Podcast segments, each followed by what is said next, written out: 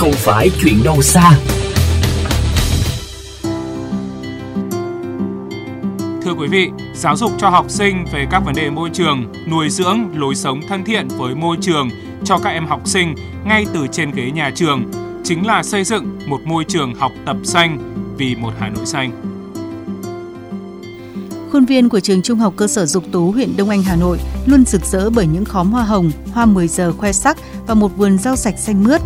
Điểm đặc biệt là toàn bộ vườn rau và các cây xanh của trường đều được bón bằng phân hữu cơ do chính giáo viên học sinh thực hiện. Từ tháng 9 đến tháng 11 năm 2021, dù đang trong giai đoạn giãn cách xã hội, các thầy cô trong trường đã tập huấn và hướng dẫn phụ huynh học sinh thực hiện phân loại rác tại nguồn và ủ phân hữu cơ tại nhà trực tuyến. Thói quen đó vẫn được tiếp tục khi các em quay trở lại trường học. Phân hữu cơ sau đó được sử dụng để tưới rau, cây xanh trồng trong lớp học hành lang. Cô Nguyễn Thị Huế, giáo viên tổng phụ trách của trường Trung học cơ sở Dục Tú, chia sẻ cách thức rèn luyện học sinh về bảo vệ môi trường. Thứ nhất là mình phải rèn luyện về cái ý thức học sinh. Cái thứ hai là các con phải nhận thức được việc phân hủy rác thì nó sẽ có lợi ích như thế nào. Phân hủy được rác rồi thì chúng ta cần phải hướng dẫn các con là sử dụng cái đó vào cái mục đích gì thì các con sẽ tự cảm nhận được. Kết quả mà mình đạt được nó rất là vui.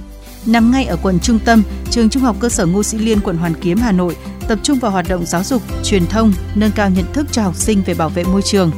Năm 2021, khi chính thức tham gia vào mạng lưới trường học xanh của thành phố Hà Nội, nhà trường đã phát động cuộc thi thiết kế sản phẩm, tuyên truyền sáng tạo, thu hút sự tham gia của đông đảo học sinh. Cô Nguyễn Cẩm Thanh, Phó Hiệu trưởng trường Trung học cơ sở Ngô Sĩ Liên cho biết.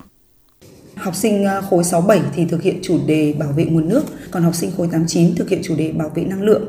thì các sản phẩm của học sinh đa dạng về nội dung ấn tượng về hình thức như poster, banner do chính các em được thiết kế hoặc những clip truyền thông tự lên kịch bản, quay phim và biên tập. Bên cạnh những hoạt động về truyền thông thì việc bảo vệ môi trường cũng được các thầy cô lồng ghép vào các tiết dạy trên lớp thông qua các môn như sinh học, công nghệ, vật lý, địa lý, ngữ văn.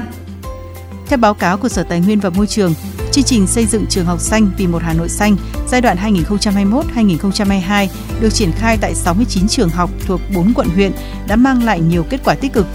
Tiếp nối những kết quả của chương trình thí điểm, thành phố Hà Nội đã quyết định chính thức nhân rộng mô hình trường học xanh trên toàn địa bàn thành phố giai đoạn 2022-2025, tiếp tục khuyến khích các trường xây dựng các giải pháp về bảo vệ môi trường.